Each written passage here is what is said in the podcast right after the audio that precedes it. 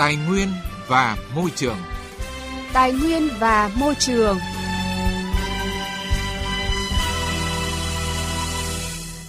Thưa quý vị và các bạn, giải phóng mặt bằng được coi là chìa khóa quan trọng không chỉ góp phần đẩy nhanh tiến độ thực hiện các dự án, từng bước hoàn thiện kết cấu hạ tầng đô thị mà còn tạo động lực thu hút đầu tư, thúc đẩy phát triển kinh tế xã hội.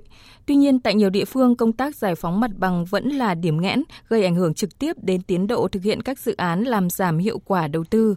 Từng được kỳ vọng mang lại không gian, cảnh quan đẹp cho thành phố, nhưng do vướng mắc trong công tác giải phóng mặt bằng, nên đến nay, sau hơn 20 năm triển khai, dự án khu du lịch sinh thái và dịch vụ thành phố Hải Dương vẫn còn ngổn ngang, tồn tại nhiều bất cập, ảnh hưởng tới cuộc sống của người dân, dù chính quyền các địa phương đang xoay trở để cởi trói nút thắt này. Điều đáng nói là không chỉ dự án này, nhiều dự án phát triển đô thị khác trên địa bàn thành phố Hải Dương cũng đang gặp khó khăn trong giải phóng mặt bằng, ảnh hưởng đến tiến độ của các dự án. Ghi nhận của phóng viên Đài Tiếng Nói Việt Nam. Dự án đầu tư xây dựng khu du lịch sinh thái và dịch vụ thành phố Hải Dương do công ty cổ phần xây dựng du lịch Hà Hải làm chủ đầu tư ở các phường Lê Thanh Nghị và Hải Tân.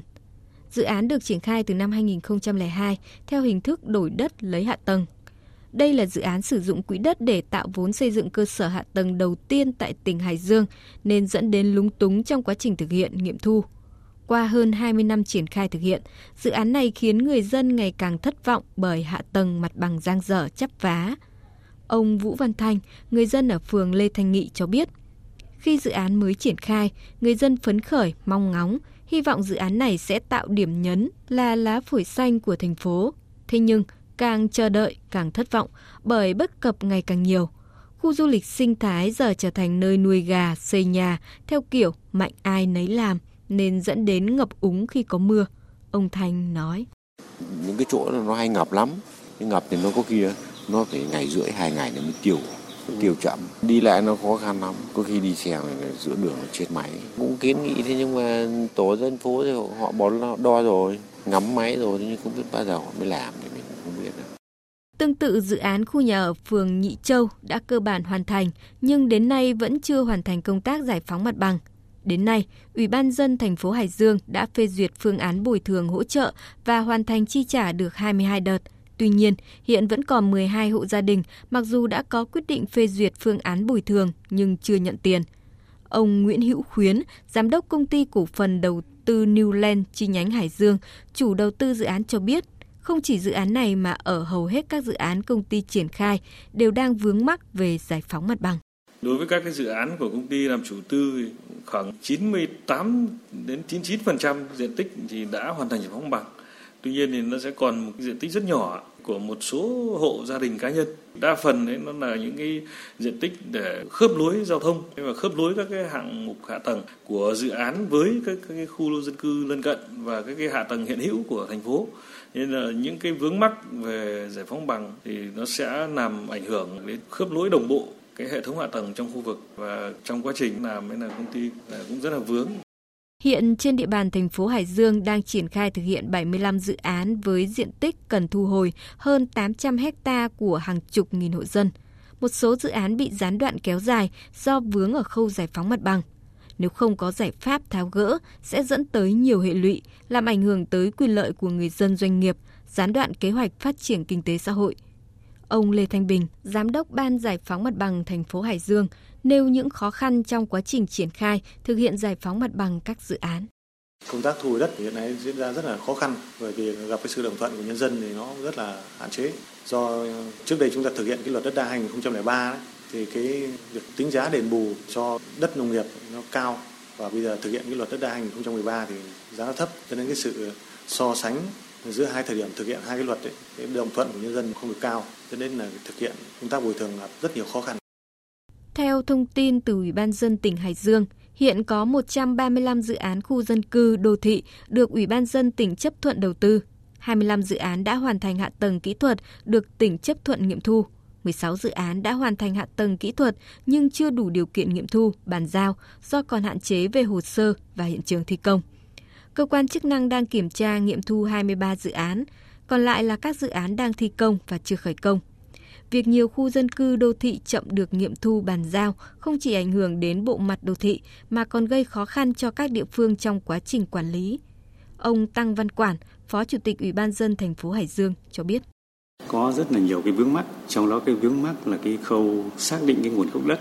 Mà xác định nguồn gốc đất nó khó đấy là do cái công tác quản lý tài liệu hồ sơ của các cơ quan nhà nước, nhất là đối với chính quyền cơ sở là còn có nhiều cái bất cập.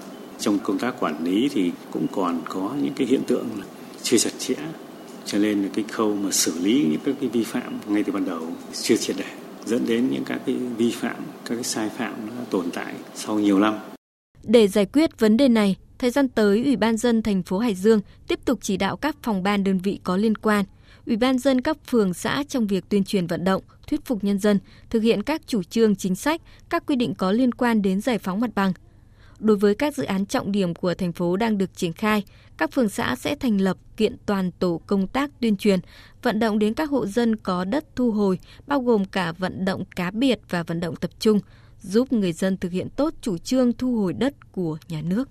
Thưa quý vị và các bạn, trên thực tế, không chỉ Hải Dương, giải phóng mặt bằng là nút thắt cần tháo gỡ để triển khai các dự án, tạo động lực phát triển kinh tế xã hội. Một trong những nguyên nhân chủ yếu gây nên tình trạng này là do sơ hở về cơ chế, chính sách trong lĩnh vực đất đai. Chính sách pháp luật về đất đai còn thiếu đồng bộ, chưa kịp và chưa sát với cuộc sống của người dân. Cũng phải thông tin thêm là bên cạnh những nguyên nhân đó thì hiện nhiều quy định cụ thể về công tác quản lý đất đai mang tính hình thức, chế tài xử lý vi phạm còn yếu hoặc thiếu. Ngoài ra trong hai phương thức đền bù giải phóng mặt bằng là nhà nước thu hồi đất và chủ đầu tư tự thỏa thuận mua đất của người dân mà các địa phương triển khai thực hiện hiện nay đều bộc lộ bất cập. Giải quyết vấn đề này như thế nào đang là vấn đề được đề cập trong sửa đổi luật đất đai lần này. Phản ánh của phóng viên Đài tiếng nói Việt Nam. Giáo sư tiến sĩ khoa học Đặng Hùng Võ, nguyên Thứ trưởng Bộ Tài nguyên Môi trường khẳng định, thực tế đang xảy ra hàng loạt xung đột pháp lý cần tháo gỡ trong các quy định của luật đất đai năm 2013. Cụ thể, theo luật đất đai năm 2013, dự án nhà ở tái định cư, nhà ở xã hội được nhà nước thu hồi đất. Trường hợp xây dựng nhà ở thương mại thì nhà đầu tư phải tự thương thảo với người dân về lấy đất, bao gồm cả đất nông nghiệp. Ông Đặng Hùng Võ cho rằng chính quy định này dẫn đến tình trạng rất nhiều dự án không thể triển khai được vì không đạt đồng thuận của 100% các hộ dân. Chính vì vậy cần phải điều chỉnh các quy định này theo hướng với các dự án phục vụ phát triển kinh tế xã hội có lợi ích nhà nước, lợi ích cộng đồng thì chỉ cần thương thảo với 70% hộ dân có đất bị thu hồi là được. Và khi đó nhà nước phải đứng ra thu hồi, không riêng với nhà đầu tư trong nước. Giáo sư Đặng Hùng Võ cho rằng Chúng ta hy vọng là quyền lợi của những người bị thu hồi đất nó được bảo đảm hơn. Ở đây quyền lợi thì không phải chỉ cái chuyện gọi là giá đất nó bằng với thị trường mà cái điều quan trọng hơn là cái người mất đất đấy có đảm bảo được cuộc sống như trước khi bị thu hồi đất hay không? Thì đấy là cái điều quan trọng nhất. Nhưng mà chúng ta hiện nay chưa đạt được cái điều đó. Vấn đề của chúng ta là bây giờ phải tìm được cái cơ chế thực sự là cái lợi ích từ dự án đầu tư phải được chia sẻ như thế nào. Bởi vì nếu làm dự án đầu tư mà lại như làm nông nghiệp thì không ai làm làm gì cả. Chắc chắn chúng ta phải thấy, tất cả chúng ta phải thấy rằng làm dự án đầu tư thì nó phải ra cái lợi ích cao hơn nhiều so với làm nông nghiệp. Vậy thì những người làm nông nghiệp trước đây thì được gì từ cái dự án đầu tư đó? Thì đấy là câu hỏi rất lớn đặt ra đối với mỗi một quốc gia. Trong đợt lấy ý kiến của nhân dân về dự thảo luật đất đai sửa đổi đầu năm nay cho thấy, đa số các ý kiến tập trung về vấn đề bồi thường, hỗ trợ tái định cư, ý kiến về giao đất cho thuê đất chuyên mục đích sử dụng đất, ý kiến về tài chính đất đai, giá đất, ý kiến về quy hoạch, kế hoạch sử dụng đất cũng như nhiều nội dung góp ý khác liên quan đến bồi thường, hỗ trợ tái định cư khi nhà nước thu hồi đất. Vấn đề nhận được nhiều góp ý nhất Ông Đào Trung Chính, Cục trưởng Cục Quy hoạch và Phát triển Tài nguyên đất, Bộ Tài nguyên và Môi trường cho rằng thu hồi đất ấy, thì hiện nay các địa phương đề nghị và chúng tôi ghi trong luật là thu hồi đất ấy, bằng bồi thường bằng đất đấy. Không có đất thì có thể bồi thường bằng tiền. Nếu địa phương có các cái quỹ đất khác thì có thể bồi thường bằng các cái loại đất khác. Thứ hai, chúng, vấn đề về tái định cư thì tiếp thu ý kiến thì trong những thảo luật lần này là chúng ta quy định là khu tái định cư thì phải đảm bảo các điều kiện hạ tầng kỹ thuật, như là đường, giao thông, điện, nước, cấp thoát nước chiếu sáng, thông tin liên lạc. Các hạ tầng xã hội như là trường học, trạm y tế, đảm bảo kết nối đồng bộ, liên thông. Liên quan đến công tác đền bù tái định cư, nhiều ý kiến đề nghị cần hiểu đúng và cụ thể hóa nguyên tắc. Người dân sau khi đền bù thì có điều kiện cuộc sống bằng hoặc tốt hơn trước. Ngoài ra, cần đảm bảo hạ tầng, điều kiện sống cho người dân khi chuyển đến nơi ở mới sau khi địa phương thu hồi đất để phục vụ xây dựng các dự án mục đích khác, hỗ trợ đào tạo chuyển đổi nghề, tìm kiếm việc làm cho hộ gia đình, cá nhân khi nhà nước thu hồi đất, được vay tín dụng ưu đãi để phát triển sản xuất kinh doanh. Tại phiên giải trình tại kỳ họp Quốc hội vừa qua, Bộ trưởng Bộ Tài nguyên và Môi trường Đặng Quốc Khánh cho biết.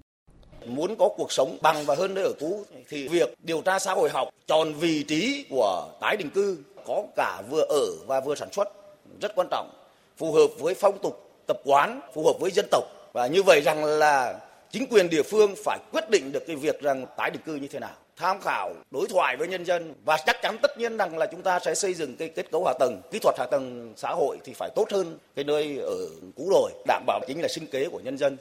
Quý vị và các bạn thân mến, giải phóng mặt bằng, thực hiện các dự án phát triển kinh tế xã hội là cần thiết, nhưng vấn đề lợi ích giữa người bị thu hồi đất và những doanh nghiệp nhận được đất cần được cân đối hài hòa.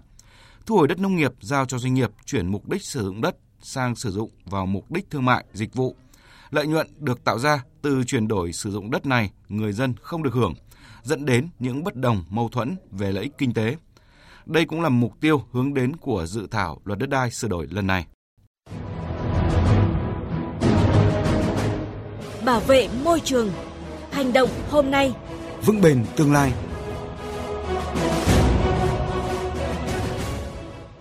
Thưa quý vị và các bạn, ngôi trường Notre Dame nằm bên bãi biển Apanema, điểm du lịch hấp dẫn của thành phố Rio de Janeiro, Brazil vừa nhận được tem chứng nhận trường học xanh của Tổ chức Giáo dục Khoa học và Văn hóa Liên Hợp Quốc UNESCO như một phần trong sáng kiến bảo vệ Đại Tây Dương. Tổng hợp của biên tập viên Đài tiếng nói Việt Nam.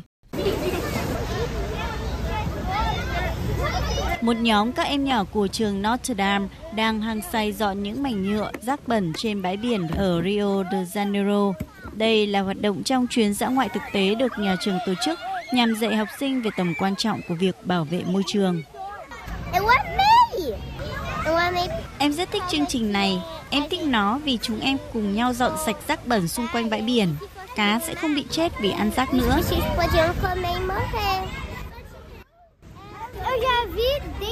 Em đã có cơ hội nhìn thấy những chiếc răng rất to của cá mập Megalodon. Đây là lần đầu tiên em tận mắt thấy và điều này thật tuyệt làm sao. Chúng em cùng nhau nhặt rác, chúng em còn được học về cá. Không phải lúc nào chúng em cũng có cơ hội được học những điều này khi ở trường. Cùng với tổ chức phi chính phủ, Viện Ma Urbano, trường Notre Dame đang cung cấp rất nhiều hoạt động ý nghĩa và bổ ích nhằm nâng cao nhận thức của trẻ em ở các độ tuổi khác nhau về việc bảo tồn các bãi biển. Giám đốc Viện Ma Urbano, ông Ricardo Gomez cho biết.